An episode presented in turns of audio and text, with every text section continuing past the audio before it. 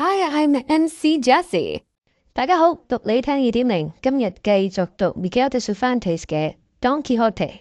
我哋读到第二十节，呢一节叫做 Of the unexampled and the unheard of adventure which was achieved by the valiant Don Quixote of La Mancha with less peril than any ever achieved by any famous knight in the world。 又係一個好長嘅題目，當然啦，即係對佢嘅誇獎嘅點解呢？就係、是、上一節唐吉訶德就懷抱住佢嘅騎士主義啦，佢嘅妄想又好啦，幻想又好啦，今日刺傷咗人，趕走咗人，令到阿 Sancho 咧就掠奪到佢哋嘅資源啊！咁而呢一班人究竟係咪唐吉訶德心目中嘅敵人呢？嚇、啊，個邪惡嘅騎士咧，當然唔係啊！佢哋只不過係路過。 送緊一個死者上路嘅，諗住將佢埋葬啊！但係就俾唐吉訶德咧就打斷咗啦。喺呢一刻，Don Quixote 同埋 Sancho 咧，相信都係溫飽嘅，因為佢哋掠奪咗資源之後咧就進食啦，咁啊繼續上路啦。咁我哋睇下佢哋接落嚟有啲咩奇遇。跟住我哋交俾 Costa 同大家讀嚟聽。It cannot be, Senor. But that this grass is a proof that there must be hard by some spring or brook to give it moisture. So it would be well to move a little farther on, that we may find some place where we may quench this terrible thirst that plagues us, which beyond a doubt is more distressing than hunger. The advice seemed good to Don Quixote, and he leading Rocinante by the bridle and Sancho the ass by the halter, after he had packed away upon him the remains of the supper, they advanced the meadow feeling their way, for the darkness of the night made it impossible to see anything. But they had not gone two hundred paces when a loud noise of water, as if falling from great rocks, struck their ears. The sound cheered them greatly. But halting to make out by listening from what quarter it came, they heard unseasonably another noise, which spoiled the satisfaction the sound of water gave them, especially for Sancho, who was by nature timid and faint hearted. They heard, I say, strokes falling with measured beat, and a certain rattling of iron and chains that, together with the furious din of the water, would have struck error into any heart but Don Quixote's. The night was, as has been said, dark, and they had been to reach a spot in among some tall trees, whose leaves stirred by a gentle breeze made a low ominous sound, so that what with the solitude, the place, the darkness, the noise of the water, and the rustling of the leaves, everything inspired awe and dread more especially as they perceived that the strokes did not cease, nor the wind lull, nor morning approach, to all which might be added their ignorance as to where they were. But Don Quixote, supported by his intrepid heart, leaped on Rocinante, and bracing his buckler on his arm, brought his pike to the slope, and said, Friend Sancho, know that I, by heavens, would have been born in this our iron age to survive in it the age of gold, nor the golden as it is called. I am he for whom perils, mighty achievements, and valiant deeds are reserved. I am, I say again, he who is to revive the knights of the round table, the twelve of France, and the nine worthies, and he who is to consign to oblivion the Platirs, the Tablantes, the Olivantes, and Tirantes, the Phoebuses and Belianises, with the whole herd of famous knights errants of days gone by, performing in these in which I live such exploits, marvels, and feats of arms as shall obscure their brightest deeds. Thou dost mark well, faithful and trusty squire, the gloom of this night, its strange silence, the dull, confused murmur of those trees, the awful sound of that water in quest of which we came, that seems as though it were precipitating and dashing itself down from the lofty mountains of the moon, and that incessant hammering that wounds and pains our ears which things altogether in each of itself are enough to instill fear, dread, and dismay into the breast of Mars himself, much more into one not used to hazards and adventures of the kind. Well then, all this that I put before thee is but an incentive and stimulant to my spirit, making my heart burst in my bosom through eagerness to engage in this adventure, arduous as it promises to be. Therefore tighten Rocinante's girth a little, and God be with thee. Wait for me here three days and no more, and if in that time I come not back, thou canst return to our village, and thence, to do me a favour and a service, thou wilt go to El Toboso, where thou shalt say to my incomparable lady Dulcinea that her captive knight hath died in attempting things that might make him worthy of being called hers.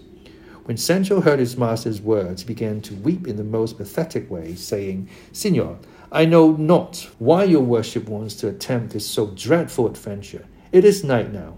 No one sees us here. We can easily turn about and take ourselves out of danger, even if we don't drink for three days to come. And as there is no one to see us, all the less will there be anyone to set us down as cowards. Besides, I have many a time heard the curate of our village, whom your worship knows well, preach that he who seeks danger perishes in it. So it is not right to tempt God by trying so tremendous a feat from which there can be no escape save by a miracle. And heaven has performed enough of them for your worship in delivering you from being blanketed as I was, and bringing you out victorious and safe and sound from among all those enemies that were with the dead men. And if all this does not move or soften that hard heart, let this thought and reflection move it, that you will have hardly quitted his spot when from pure fear I shall yield my soul up to anyone that will take it. I left home and wife and children to come and serve your worship, trusting to do better and not worse. But as covetousness burst the bag, it has rent my hopes asunder. For just as I had them highest about getting that wretched unlucky island your worship has so often promised me, I see that instead, in lieu of it, you mean to desert me now in a place so far from human reach. For God's sake, master mine, deal not so unjustly by me, and if your worship will not entirely give up attempting this feat, at least put it off till morning. For by what the law I learned when I was a shepherd tells me, it cannot want three hours of dawn now, because the mouth of the horn is overhead and makes midnight in the line of the left arm. How canst thou see, Sancho, said Don Quixote, where it makes that line, or where this mouth or this occiput is that thou talkest of, when the night is so dark that there is not a star to be seen in the whole heaven? That's true, said Sancho, but fear has sharp eyes and sees things underground, much more above than heavens. Besides, there is good reason to show that it now wants but little of day. Let it want what it may, replied Don Quixote. It shall not be said of me now or at any time that tears or entreaties turned me aside from doing what was in accordance with knightly usage. And so I beg of thee, Sancho, to hold thy peace, for God, who has put it into my heart to undertake now this so unexampled and terrible adventure, will take care to watch over my safety and console thy sorrow. What thou hast to do is to tighten Rocinante's girth well and wait here, for I shall come back shortly alive or dead. Sancho perceiving it his master's final resolve, and how little his tears, consoles, and entreaties prevailed with him, determined to have recourse to his own ingenuity and compel him, if he could, to wait till daylight. And so, while tightening the girths of the horse, he quietly and without being felt, with his ass halter tied both Rocinante's legs, so that when Don Quixote strove to go, he was unable as the horse could only move by jumps. Seeing the success of his trick, Sancho Panza said, See there, senor, heaven, moved by my tears and prayers, has so ordered it that Rocinante cannot stir, and if you will be obstinate and spur and strike him, you will only provoke fortune, and kick, as they say, against the pricks. Don Quixote at this grew desperate, but the more he drove his heels into the horse, the less he stirred him, and not having any suspicion of the tying, he was fain to resign himself and wait till daybreak or until Rocinante could move, firmly persuaded that all this came of something other than Sancho's ingenuity. So he said to him, As it is so, Sancho, and as Rocinante cannot move, I am content to wait till dawn smiles upon us, even though I weep while it delays its coming. There is no need to weep, answered Sancho, for I will amuse your worship by telling stories from this till daylight, unless indeed you like to dismount and lie down to sleep a little on the green grass after the fashion of knights errant so as to be fresher when day comes and the moment arrives for attempting this extraordinary adventure you are looking forward to.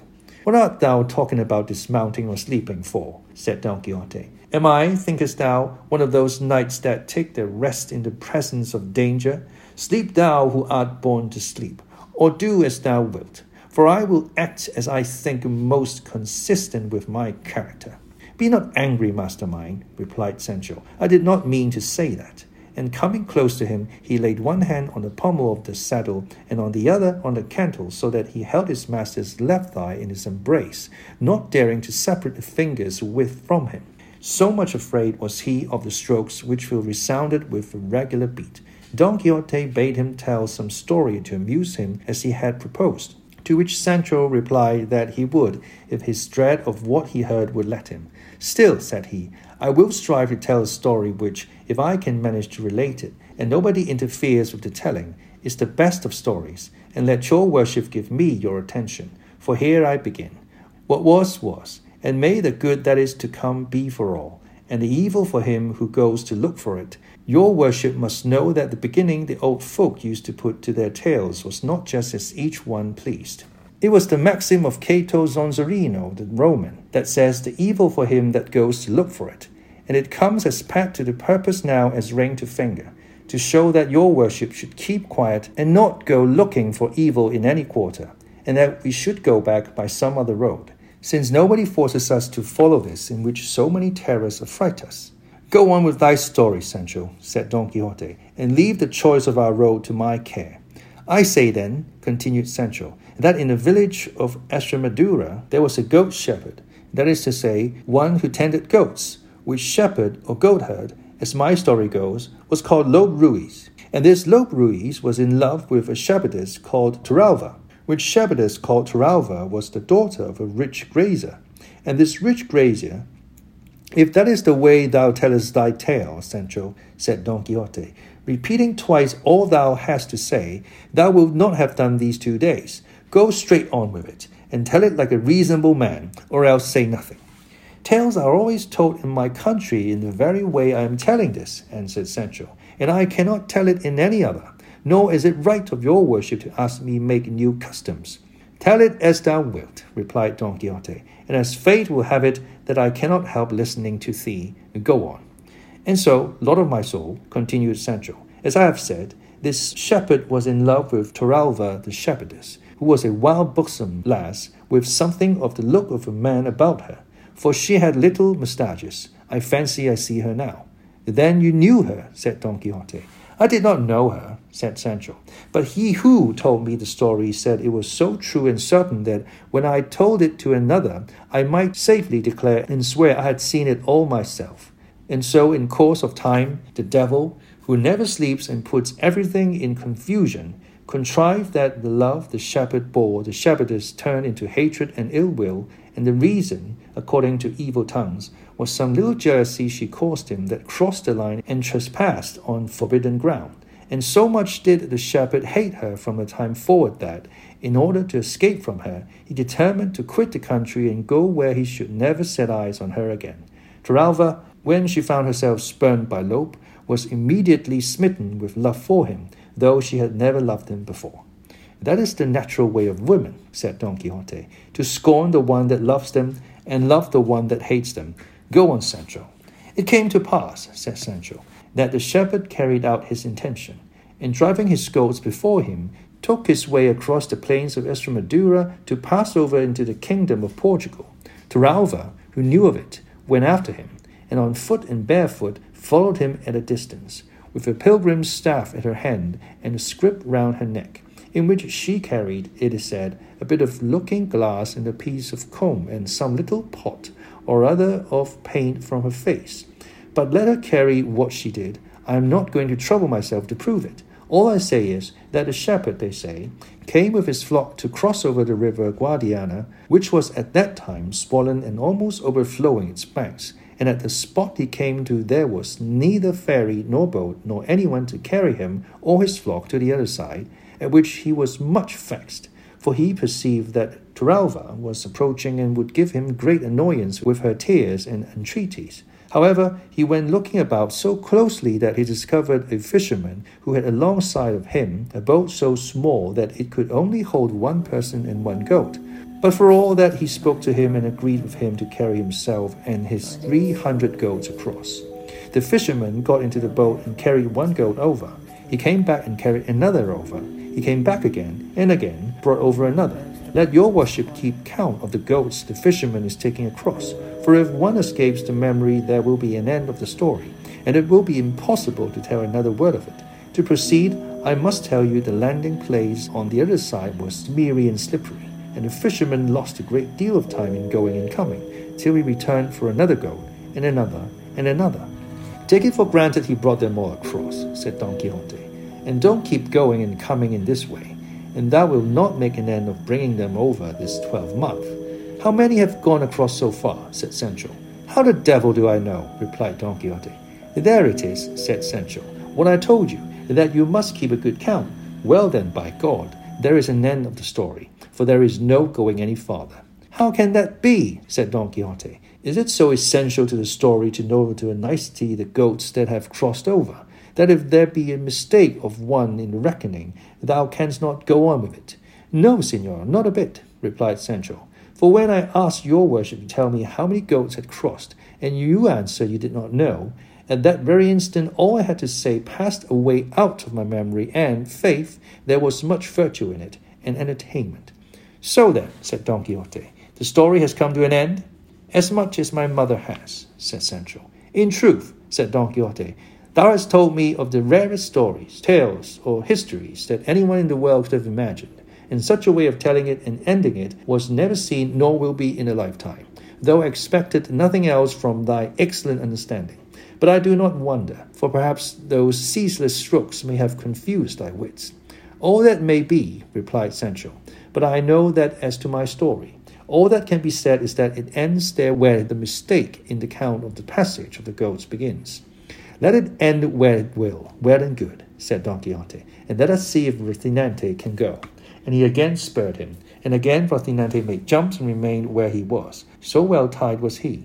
Just then, whether it was the cold of the morning that was now approaching, or that he had eaten something laxative at supper, or that it was only natural, Sancho felt a desire to do what no one could do for him. But so great was the fear that had penetrated his heart, he dare not separate himself from his master by as much as the black of his nail. To escape doing what he wanted was, however, also impossible. So what he did for peace's sake was to remove his right hand, which held the back of the saddle, and with it to untie gently and silently the running string which alone held up his breeches, so that on loosening it they at once fell down round his feet like fetters. He then raised his shirt as well as he could and bared his hind quarters, no slip ones.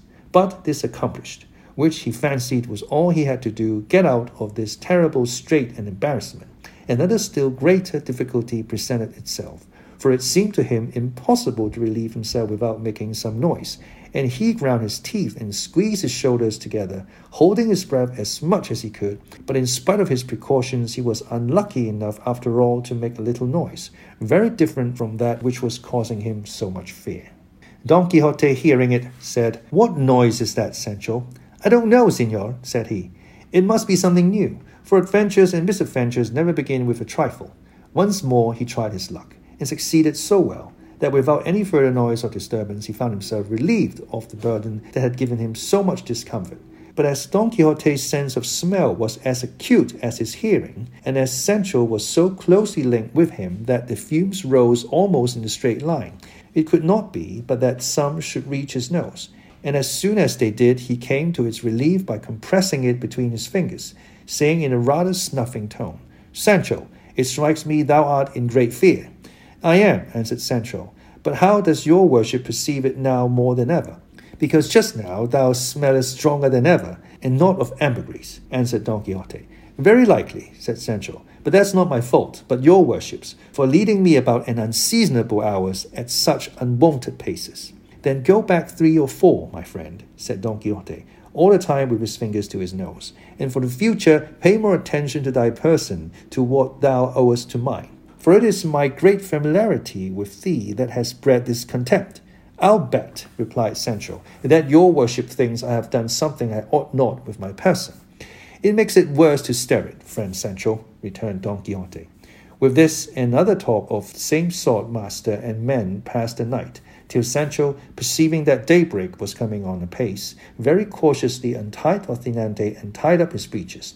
As soon as Rocinante found himself free, though by nature he was not at all mettlesome, he seemed to feel lively and began pawing. For as to capering, begging his pardon, he knew not what it meant. Don Quixote then, observing that Rocinante could move, took it as a good sign and signal that he should attempt the dread adventure. By this time, day had fully broken and everything showed distinctly, and Don Quixote saw that he was among some tall trees, chestnuts, which cast a very deep shade. He perceived likewise that the sound of the strokes did not cease, but could not discover what caused it. And so, without any further delay, he let Rocinante feel the spur, and once more taking leave of Sancho, he told him to wait for him there three days at most, as he had said before, and if he should not have returned by that time, he might feel sure it had been God's will that he should end his days in that perilous adventure. He again repeated the message and commission with which he was to go on his behalf to his lady Dulcinea, and said he was not to be uneasy as to the payment of his services, for before leaving home he had made his will, in which he would find himself fully recompensed in the matter of wages in due proportion to the time he had served. But if God delivered him safe, sound, and unhurt out of that danger, he might look upon the promised island as much more than certain. Sancho began to weep afresh on again, hearing the affecting words of his good master, and resolved to stay with him until the final issue and end of the business. From these tears and this honorable resolve of Sancho Panza, the author of this history infers that he must have been of good birth and at least an old Christian, and the feeling he displayed touched his, but not so much as to make him show any weakness. On the contrary, hiding what he felt as well as he could, he began to move towards that quarter whence the sound, the water, and of the strokes seemed to come. Sancho followed him on foot, leading by the halter, as his custom was, his ass, his constant comrade in prosperity or adversity. And advancing some distance through the shady chestnut trees, they came upon a little meadow at the foot of some high rocks, down which a mighty rush of water flung itself.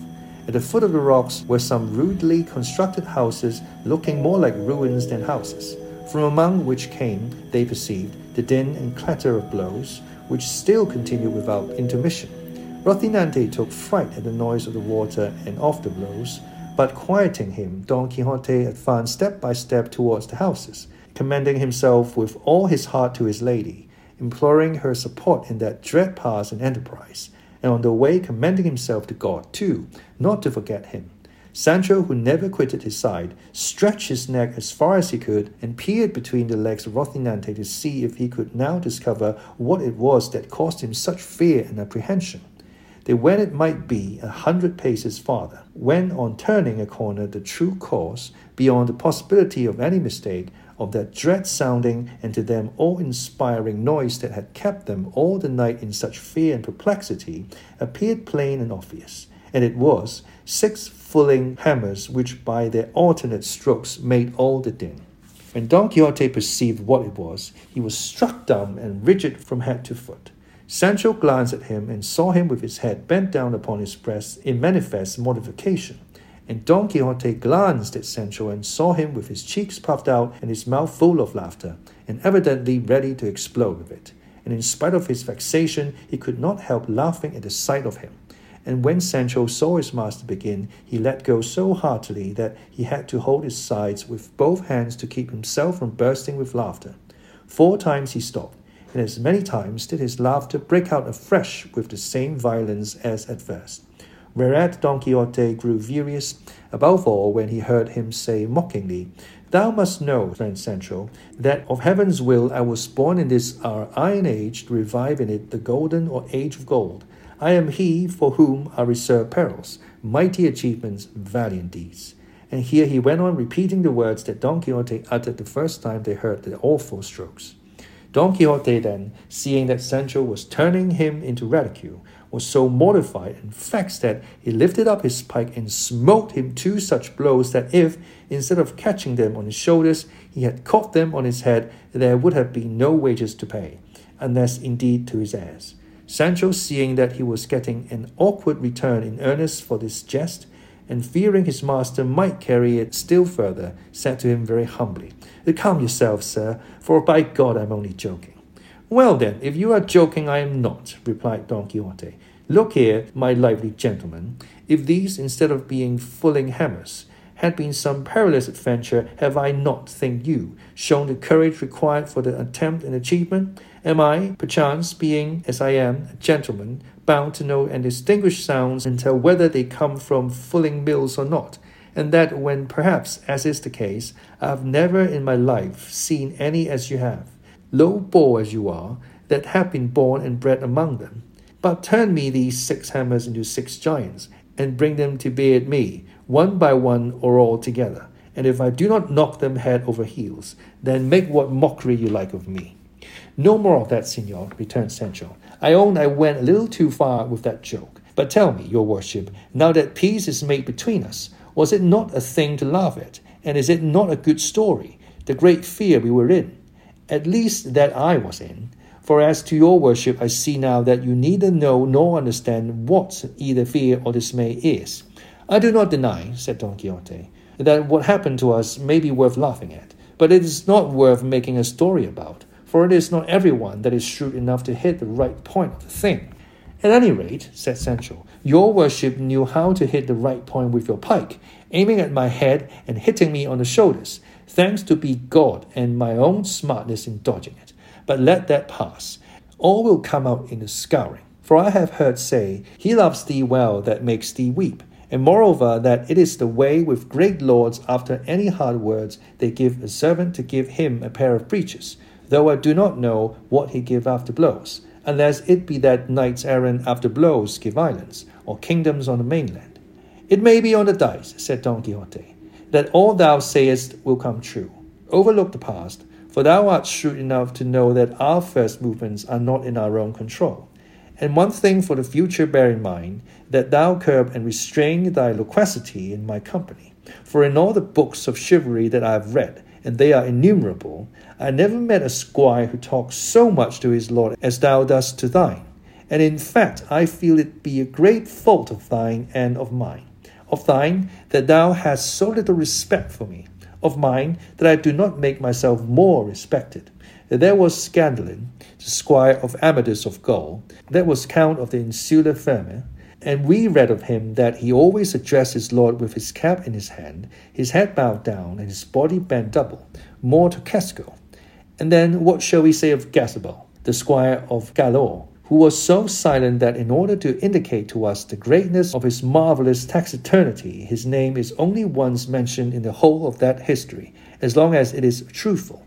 From all I have said thou wilt gather, Sancho, that there must be a difference between master and man, between lord and lackey, between knight and squire, so that from this day forward in our intercourse we must observe more respect and take less liberties.